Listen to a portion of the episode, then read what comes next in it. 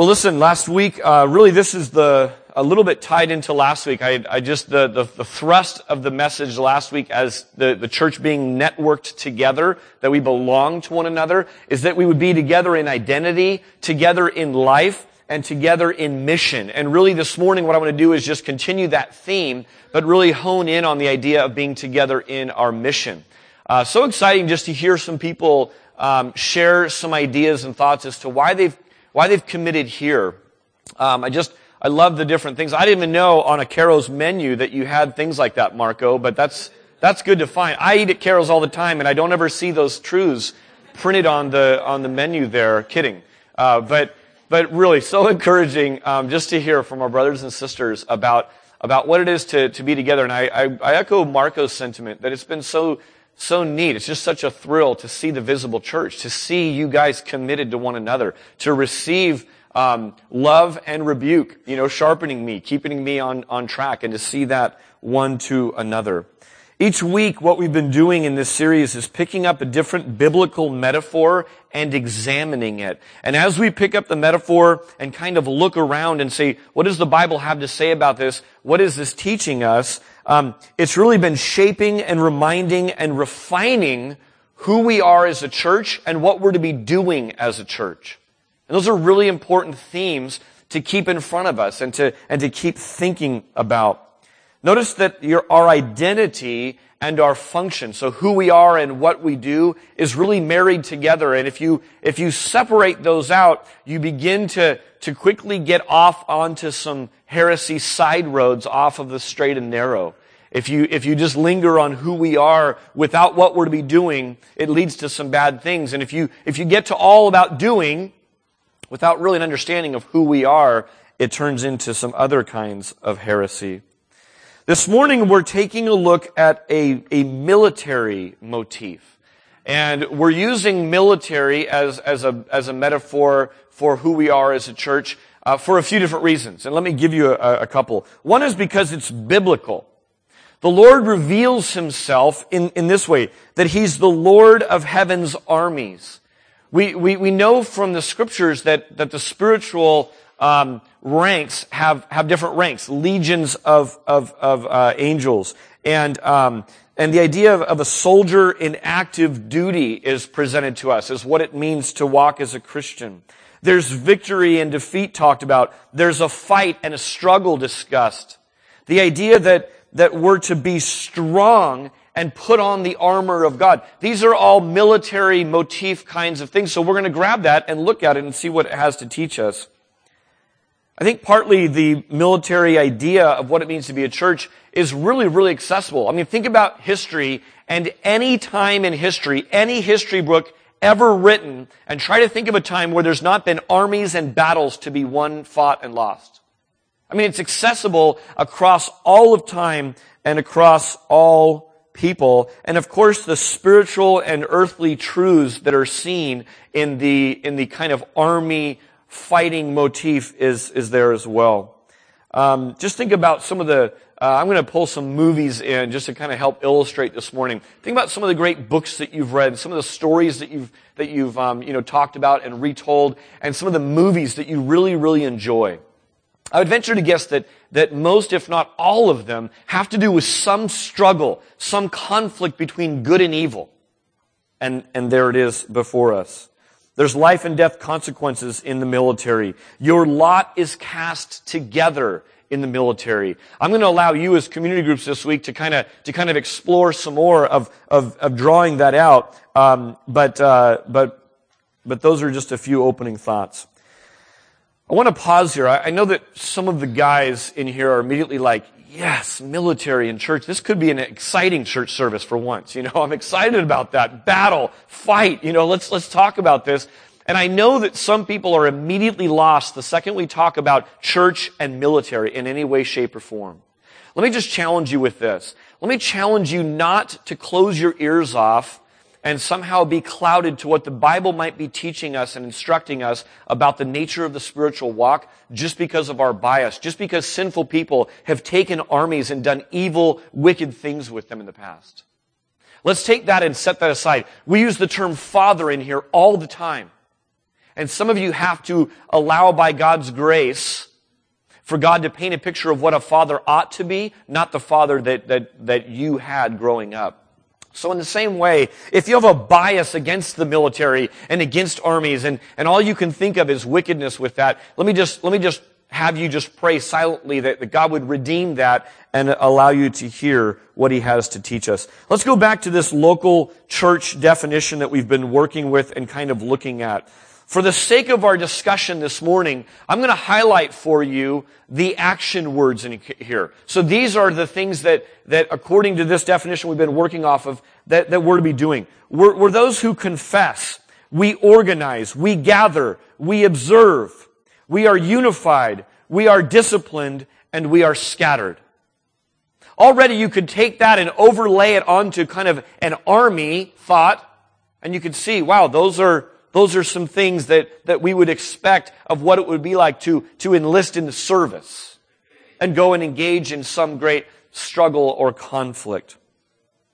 But not only are we to be doing some things, let me show you the identity factor.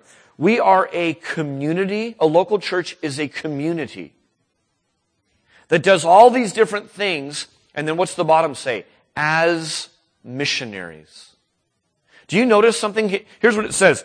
As a local church, it's not that we're a local church and then there's a side little pocket of people who are really weird and like to eat strange things and wear polyester all the time. And we commission them as missionaries and we send them out.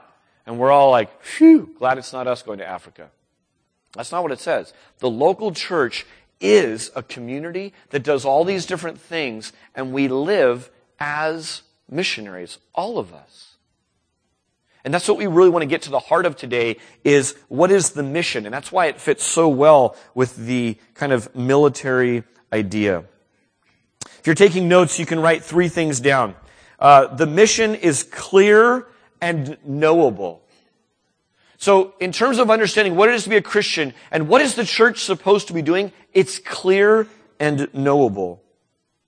Think about military missions and how clear they must be. I'm going to put up a movie poster here, and some of you have seen this before. But um, if you've seen this movie, what was the mission? There was a lot that went on in the hour and a half or two hours, however long it was. What was the mission of, of the, the people sent off in this movie?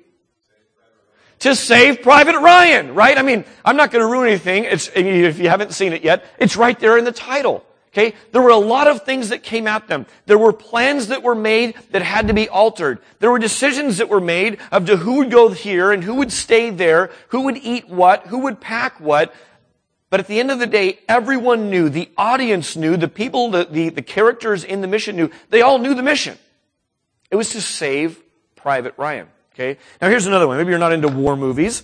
Um, but but there's a whole trilogy of movies that were filmed over in New Zealand, and a few people evidently saw these movies. Um, there was a recent installment about you know the Hobbit, right?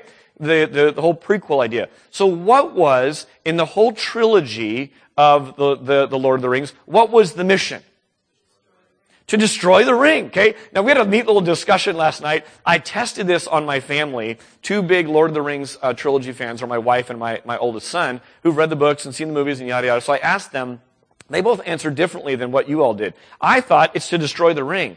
And they were like, here's how nuanced they were. They were like, well, really, the fellowship's goal was to support Frodo to fulfill his mission, which was to destroy the ring.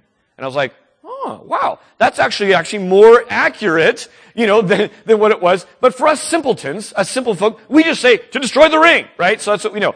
But here's the point: three movie, four movies now, right? Hours long, because these are long movies. And the mission is really, really clear. There's one thing that's driving the whole story. It's always pointing to this one thing, to destroy the ring. It's all pointing back to that. So it is with the Christian walk. So it is with us as the church is that, is that we have a complex storyline in some ways. Rob just confessed to being up here and saying, man, I was distracted this week. I wasn't thinking on the beauty of Christ. I was thinking on something else. My son leaned over to me and said, see, chores don't really matter. I don't think that was the point. That wasn't really the point Rob was getting at, and I'm going to have a talk with Rob later on, not to say that when my family's around, but um, but, but the reality is our, our, our, our weeks are filled with all kinds of decisions, but is there a destroy the ring mission in our mind at all times? Is there a, at the end of the day, save Private Ryan kind of storyline where we go, we know our orientation, we know where we're headed, we know where we're pointed. There's a little book that if you've ever visited John MacArthur's church down in Southern California, I don't know if he still does it, but he gives this out. It's a little booklet he wrote called Found God's Will. And what he noticed was this, as he went around the country and spoke at different places and was on university campuses and all kinds of stuff, people constantly are asking him, I just want to know God's will. I find that same thing. I talk to a lot of people. They go, man, I just want to know God's will. Sometimes people are paralyzed because they want to know God's will. So he wrote this little booklet. It was so good. I just want to show you an, an excerpt from it. Uh, this is just a tiny little part, but he says this. God's will is that, pe- I'll just save you the trouble of reading the 65 pages or whatever it is. God's will is that people be saved.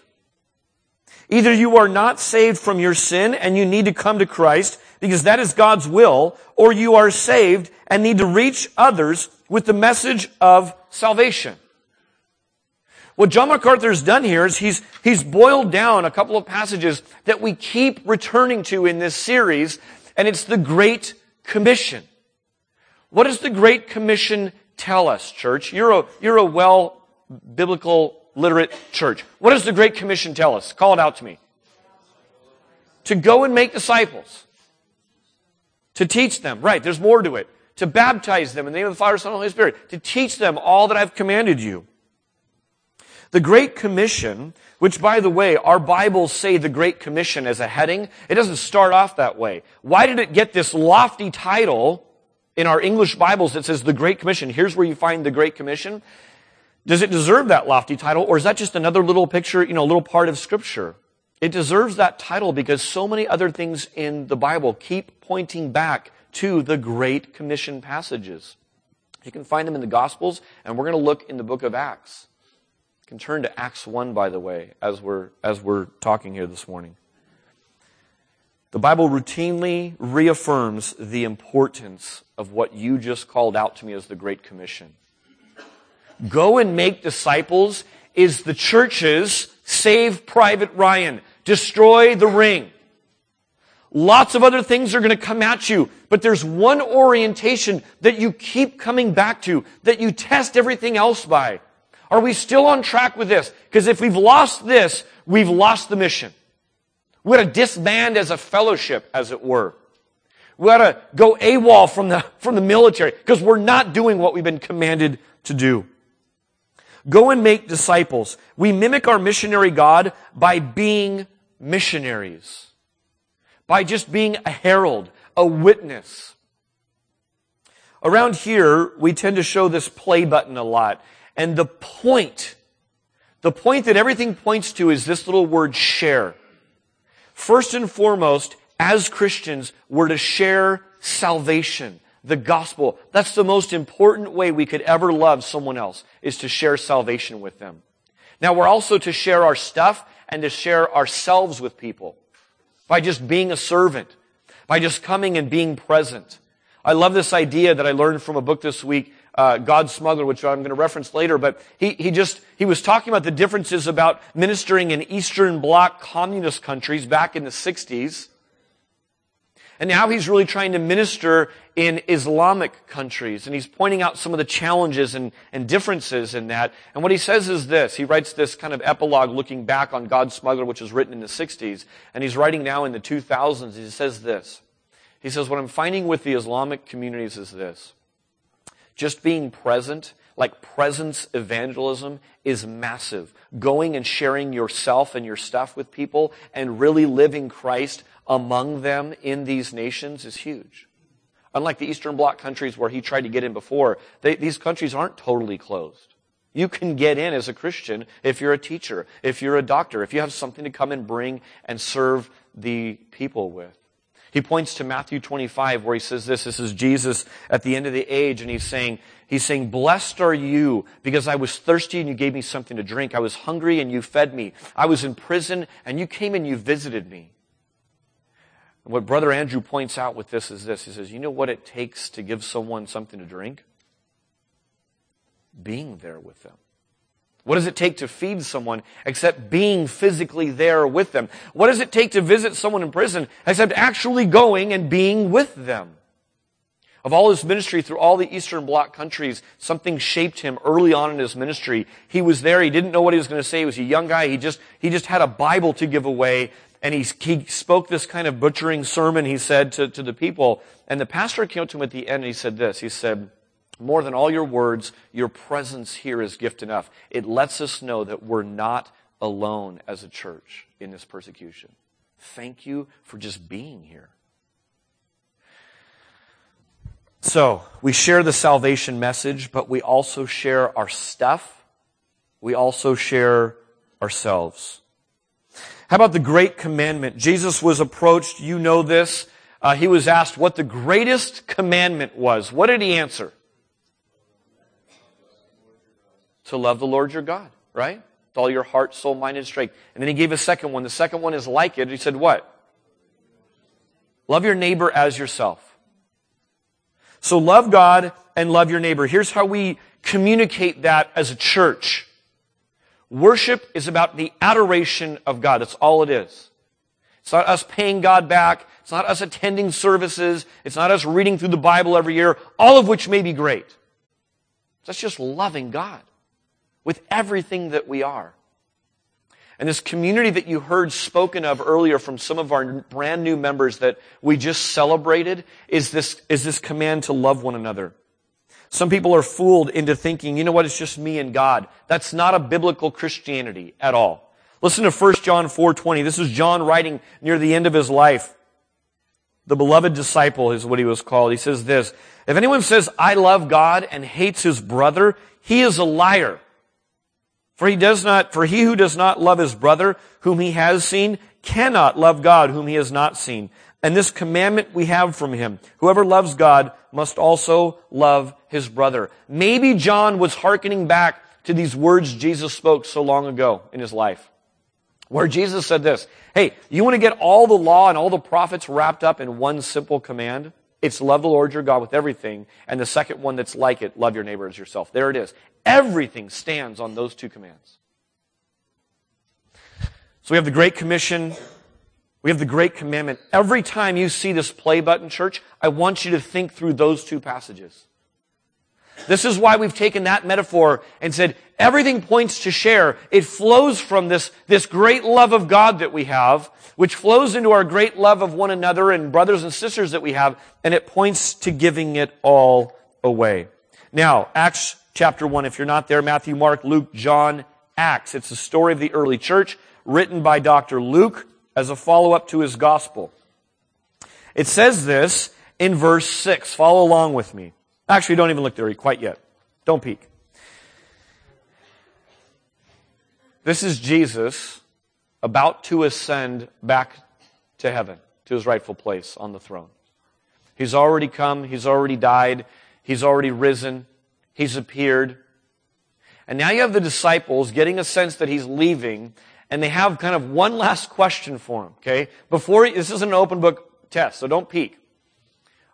What do you think the last question from this, this little band of brothers that Jesus left the mission of the church, the future success of the church, this message, this gospel that's going to permeate all the ends of the earth. What do you think the last question is going to be back to Jesus? Here's what I would hope if I was Jesus and I was testing out how well I've trained these guys. I would hope it would be like one of boldness, one kind of like tiny clarifying detail or something like that. Okay? We're going to read now the last question the disciples ask of Jesus. Look at verse 6. So when they had come together, they asked him, Lord, will you at this time restore the kingdom to Israel? What? The last question you guys have for me is this that, that you still think this is about an earthly rule takeover. You're still thinking the reward is right now. We no longer have to be ruled by other people. Our nation is finally to get, you know, its rightful place. Is that going to happen right now, Lord?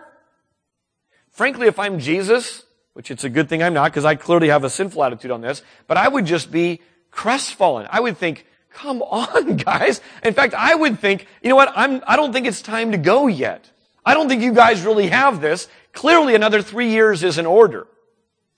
They asked this question thinking that it's somehow going to happen now. Now the disciples had one thing right. They were right to view Jesus. Mind you, they'd walk with Jesus every day for three and a half years. They were right to view him as a rightful king. They were right to view him as one who had the means and the resources and the power to do an overthrow. They saw that in Jesus. They were wrong in the timing of things, and they were totally wrong on the strategy of things and the sphere of things. They were thinking so small, weren't they? They were thinking nation. They were thinking right here. They were thinking whatever couple decades they had left to enjoy it. That's not the kind of kingdom Jesus came to usher in and to initiate. Now the answer must have frustrated them. Here, here, it is, verse 7. He, Jesus, said to them, It is not for you to know times or seasons that the Father has fixed by his own authority. You ever been frustrated as a kid when you asked a question and your parents said, well, just wait and see? Just wait and see. Um, that constantly happens in our household. We have a couple that really want to know every detail. And I constantly say, just wait and see. Here's what you get to rest in. You get to rest in knowing that the times and the seasons are fixed. Someone else has the authority and is in control of that. While we're on this road trip, I already know where we're going to stop. I know where we're going to stay and sleep. That's all been handled. You don't have to worry about how to pay for it. You don't have to worry about which exit to take. You just be a kid. That's kind of the answer that they were giving back. It's not for you to know that information. Here's what you can rest in. It's known. Look at verse 8. But you will receive power when the Holy Spirit has come upon you, and you will be my witnesses in Jerusalem and in all Judea and Samaria and to the end of the earth. He gives them two certainties to walk in. Here it is. Ready? You, disciples, who just asked kind of the wrong question at the end, you will receive power. If you have a phone, pull it out for one second. So if you have a phone, you're in the habit right now, you don't even think about doing this anymore, but you are in the habit of plugging it in every single night, almost, right? You plug this puppy in. Some of you drive along, use it so much it's charged while you're going. Why do you give power to your phone? So it can be useful. It's got a purpose. When your, when your power runs out, you're done. God said this to him. Jesus looks at his disciples and says, you are going to receive power. You don't gas up your car to let it sit in a driveway. You gas up your car to go. You disciples are going to get power because you're on a mission to go somewhere, to fulfill a purpose. So you will receive power. That's a certainty. The Holy Spirit has been promised as a down payment of sorts. Secondly, he says this, you will be my witnesses. You don't get to know the times and seasons. Those are fixed. That's not for you to know.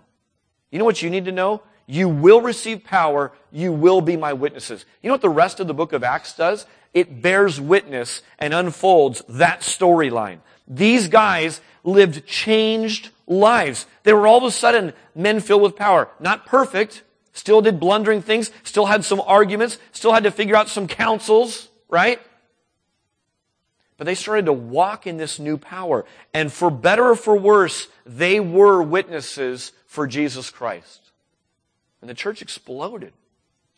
He gives them power and he gives them the commission to be witnesses. For every parent that's ever had someone, uh, one of your kids come and say, but why? And then you've answered this way, because I said so.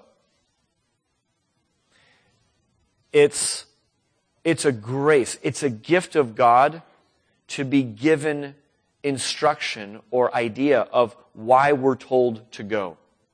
We don't always get to know why we're commanded to do some things. Some of you walking by faith right now, moving in a direction that you say, this is the direction God's called me to go. I don't know all the details of it.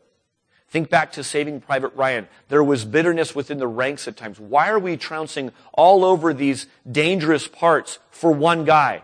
What difference does that make? And there's questioning of the, of the command and the authority. But sometimes God gives us a glimpse as to why He's commanded us to do something. And with this mission, this great commission of go and make disciples, He's peeled back the curtain. He said, here's why. There's a lot more reasons, but let me just give you a couple that pop out to me. We proclaim because the gospel is the power of salvation to all people. He's given us that. He didn't have to tell us that, but He's told us that. It, the gospel, is the power to save. That's His means. So keep proclaiming the gospel. Keep bringing it back to Jesus. The last song we just sang, beautiful, walk through the gospel. Did you catch it? God, you've revealed yourself in nature. That's beautiful. God, you died on a tree. That's beautiful. God, you rose, uh, and that's beautiful. And God, you're coming again, and we're considered your bride. That's beautiful. Keep proclaiming the gospel, because it's the salvation to all people. We strive because lives are at stake. Think about the military. If you, if you knew you were going in to rescue someone who was trapped somewhere, who was held against their will, who had been kidnapped, and you could rescue them physically. Some of you brave souls in this room would say, sign me up. I'm on that mission. Now, what if we could see clearly enough to say, man, this mission we're on from God, it's not just, it's not just lives that are at stake physically, but these are lives that are at stake physically and eternally because they're spiritual. so what if for all eternity you could make a difference? That's what, that's what we're on. That's the mission that we're on. One more movie reference. Cinderella Man. Cinderella Man is the relatively true story. I don't know how much Hollywood changed it but of a, of a boxer in kind of the Depression era. And he, he had kind of a lackluster career. He was kind of moseying along and his career wasn't that good. He was getting beat up a lot. And then all of a sudden, something changed for, for this guy. And does anyone remember what it was from the movie? What changed? What clicked for him that all of a sudden he became a phenomenal boxer and started winning again? Remember? He was hungry. That's exactly it. The depression hit, he was flat broke, and in an interview at one point he says this. He says, someone asked him, what changed? And he says this, I know what I'm fighting for. Milk. He was fighting to feed his kids. All of a sudden you see your kids starving. He said, man, every punch, everything I'm doing, it all makes sense now.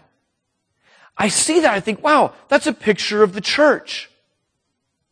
Lackluster worship, ho-hum Bible study, yawning prayers. It's because we think we're just kind of in this little thing.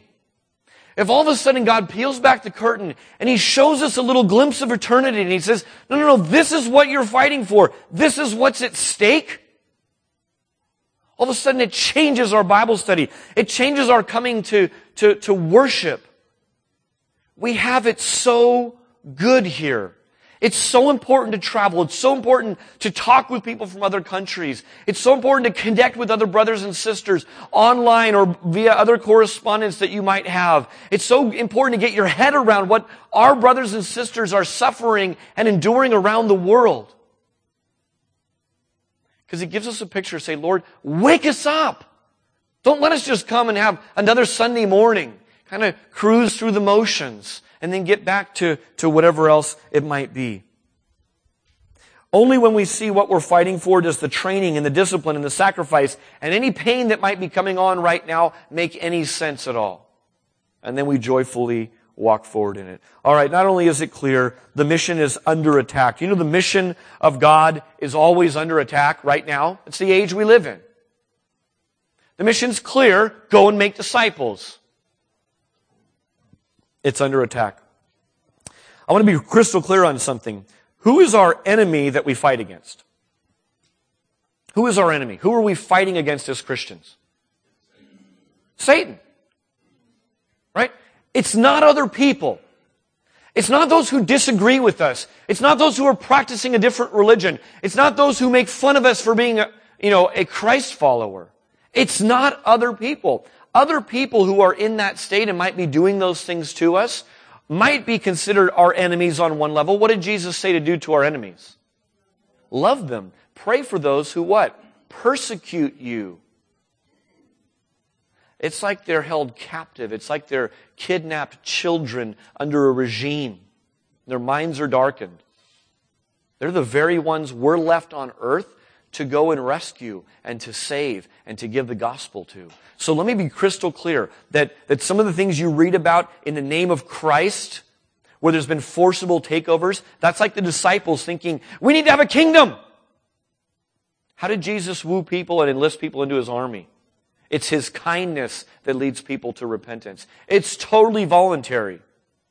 It's kind of like new members up here are enlisting in an army, but it's totally backwards from, from, from how you would normally think about it. So I just want to be crystal clear on that. Ephesians 6:12, just write that down. It says this, "For we do not wrestle against flesh and blood, but against the rulers, against the authorities, against the cosmic powers over this present darkness, against the spiritual forces of evil in the heavenly places. That ought to shape how we think, how we fight, how we strategize, how we march forward in this whole thing.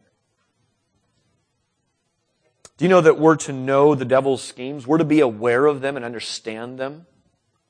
Doesn't mean I want you to go study the occult and get all into Ouija boards and all kinds of weird stuff. What it means is this. Don't, don't just foolishly keep walking into the same attack time and time again.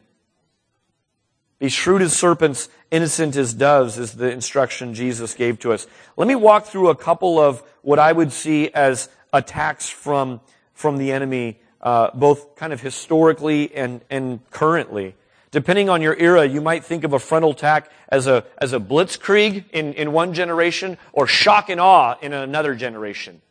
What a frontal attack is this. It's just direct persecution. It's direct opposition to anything going on to a Christian going and making disciples. It's the frontal assault. This is the Romans burning Christians. It's historical. It's fact. It's tried to wipe out Christians before it got started. It didn't work. It's the communists outlawing Bibles and imprisoning and beating pastors. Didn't work. It's Islamic fundamentalists and radicals who are setting up totalitarian governments like we see in Mali right now. It's the direct frontal assault on anything Christian. Doesn't work. Here's another one. The blockade or the siege this is where you would, uh, as a as a regime, you would let the old die out, and you would target the young and the new, and you would mock the old as superstitions and uneducated country people not to be mimicked. This is what went on uh, with East Germany and the Czech Republic and Yugoslavia and Hungary, all these different things through the 60s and 70s. The state is your God. They set up, I don't know if you know this, but they set up ceremonies and rituals that directly countered what the church had. In the church, there was, there was, um, confirmation, which was a giant step of faith for a teen right in their formative years. And the state set up something just like it and basically said this, if you take confirmation, you're going to get penalized economically with job, not being able to be at school, whatever else. But if you come to our ceremony, it's a giant party and everyone's doing it. And the state is your God. That's the kind of mentality that was set up. There was a certain religious freedom, but it was subversive. It was just, we're, we're just going to put up a wall and stop the flow and start with the young training up an, an atheistic mindset. Do you know that decades later now we see that the gospel actually caught on like wild, wildfire in, in that circumstance? Like wildfire. Um, we see registered and puppet churches versus the underground church. What a blockade did was it, it forced churches somewhat to go underground and be, and be covert. We see this in Romania and in China, to be sure. The other mentality was to keep out all foreign influence. This was China's idea. This was Albania. It just said no foreign influence whatsoever. Because we certainly don't want that propaganda coming in. Here's another one, flank maneuvers. This is where the church is weakened by distraction and entertainment. Maybe this sounds a little familiar to you and I. There's infighting over pettiness and rivalry, not only within church to church, battling over territory and rivalry and some of that nonsense, but within the church. Petty arguments back and forth and kind of immobilizing you from the mission. It's like you're fighting a war on four fronts instead of marching forward. It's the tactic of lulling the sleep to church to a lullaby called status quo, where we just kind of get to this comfortable level. And I'll tell you, church, we need to fight against this. As a new startup church, we're six and a half years old. Do you know the, the norm is that a six and a half year old church will be full of activity, full of idealism, full of mission. And then what starts to happen? There tends to be this gradual kind of coast down to where we all kind of, you know, get tired. It's hard work. Let's not be that church. Part of why we're talking about this is that we would not be that church. Let's not be that statistic. There's others, but finally, I just want to talk about infiltration. Double agents, turncoats. The Bible uses terms like this false teachers, counterfeit shepherds. You know what's so tricky about this? Those who would be a false shepherd, who would never lay their life down for a sheep, but would run from, from conflict. Those who would be a false teacher, that instead of leading people toward the path of God, are actually leading people away from God, actually think they're speaking in God's name. They don't know they're false teachers. They're not necessarily coming in with, with a sneaky mindset of saying, I'm going to trick these people. They actually believe what they say. And that's so powerful and so deadly. I'm looking at some faces who have people, family members, who have, who have been duped by false teachers, who right now are praying for people to see clearly what's going on with that. This tactic's been used by the enemy to deceive people, leading them away from God. Do you know that there are those from within the evangelical circle, and I kind of use that phrase a little bit loosely, that says that the work of proclaiming Jesus as the only way to salvation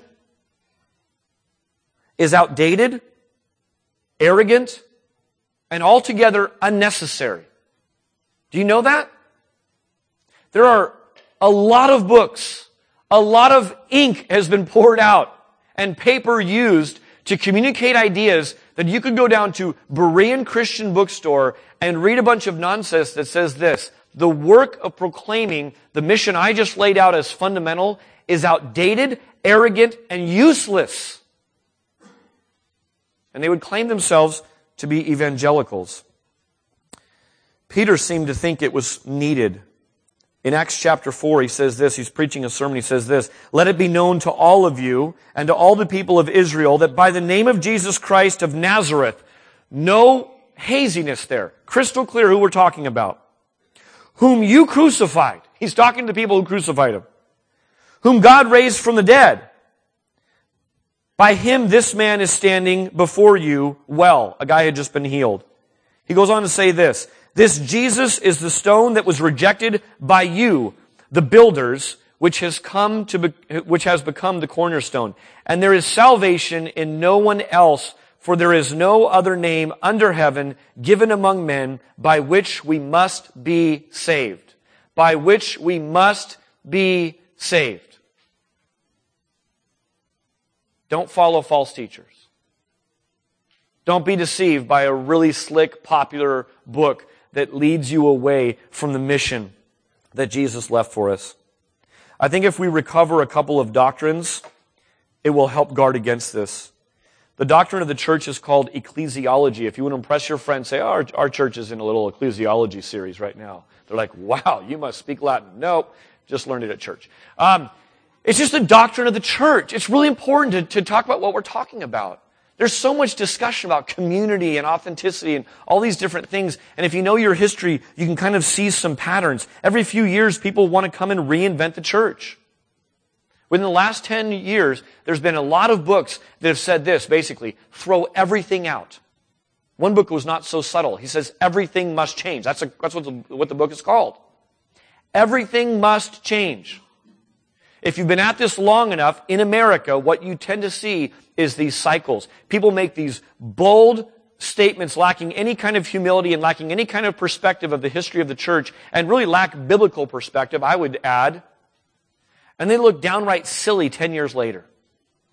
They look utterly foolish 25 years later when the things that they said are on the, on the verge. And they sold a lot of books because there's kind of a sky is falling mentality. Everything must change. And then it doesn't bear out as true. I'm going to pick on someone because he's very well read and he wrote some things in 1990. So we've, we've given ourselves a little bit of time here, okay? This is George Barna called the, the Frog in the Kettle. So you can kind of get a sense of what he's talking about with the church. It's all in the church. Calls it the frog in the kettle. Here's what he said in 1990.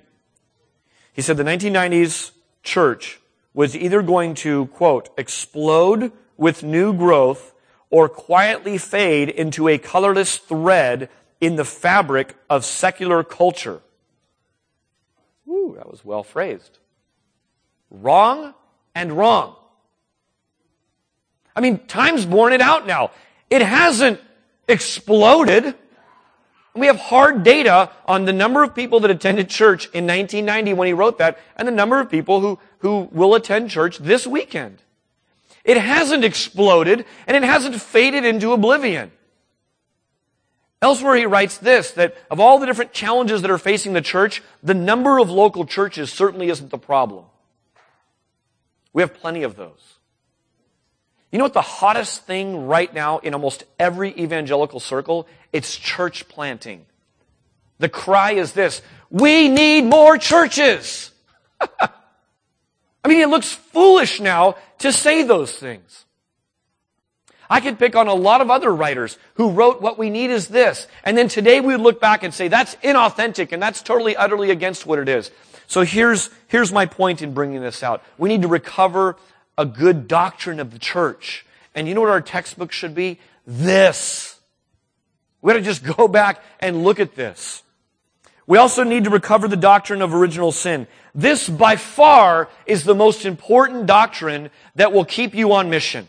And if you lose the doctrine of original sin, all of a sudden calling people to confess their sins, to repent, and to trust in the name of Jesus Christ makes no sense. It does become outdated. It does become arrogant. It does become intolerant. It does become useless. Our problem, both inside the church, with all of her failings, and I'm talking about us, not some other church, and outside the church, with all of its rebellion and all the perversity that's out there, is sin. It's always been sin. It always will be sin. So, so, so catch this. Sinning saints and sinning sinners is the problem. What's the common denominator? Sin. Right? It's original sin. It's the idea that we were born as rebels to God. Not only by our nature, but by our choices that we make. You know why rediscovering this is so good? It's because our great need and celebration of a Savior becomes vibrant and living to us. I hope you tear up sometimes when you sing a song about a God who saves you, about a God who rescues you, about a God who atoned for, paid for your sin. Not because I want you all to be emotional, because I want you to get in touch with the fact that, well, that's me. God's dealing with my sin when we, when we look at a cross like this, when we sing about this, when we open up and read what it is that Jesus did for us. And we rest in that. I quoted from John MacArthur earlier. I intentionally left out a, a, part. Here's what he actually says. He says this, God's will is that people be saved. And then here's what I left out.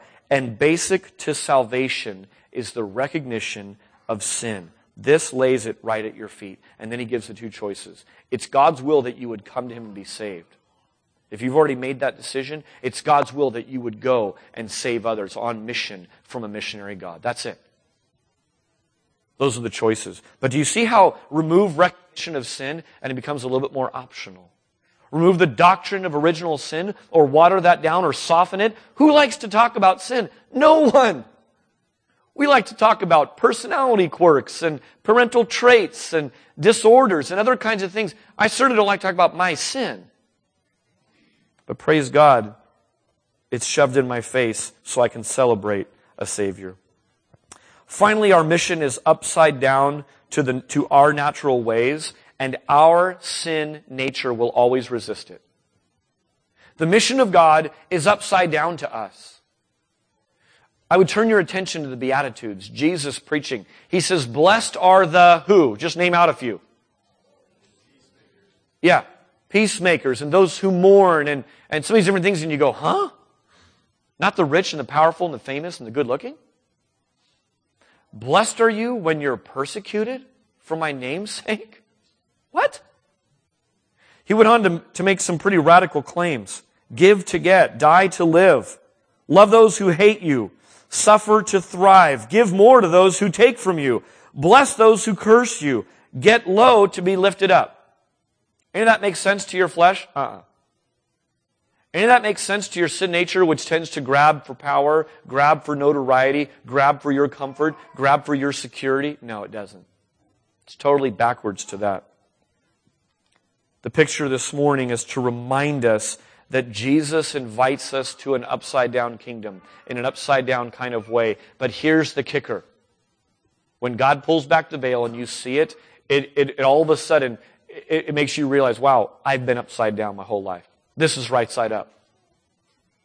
The importance of understanding that the mission is upside down to us is that as we march forward on mission with God, our sin nature will constantly try to grab the reins and kind of turn it towards something else. But God, don't you want help with this? But God, don't you mean this?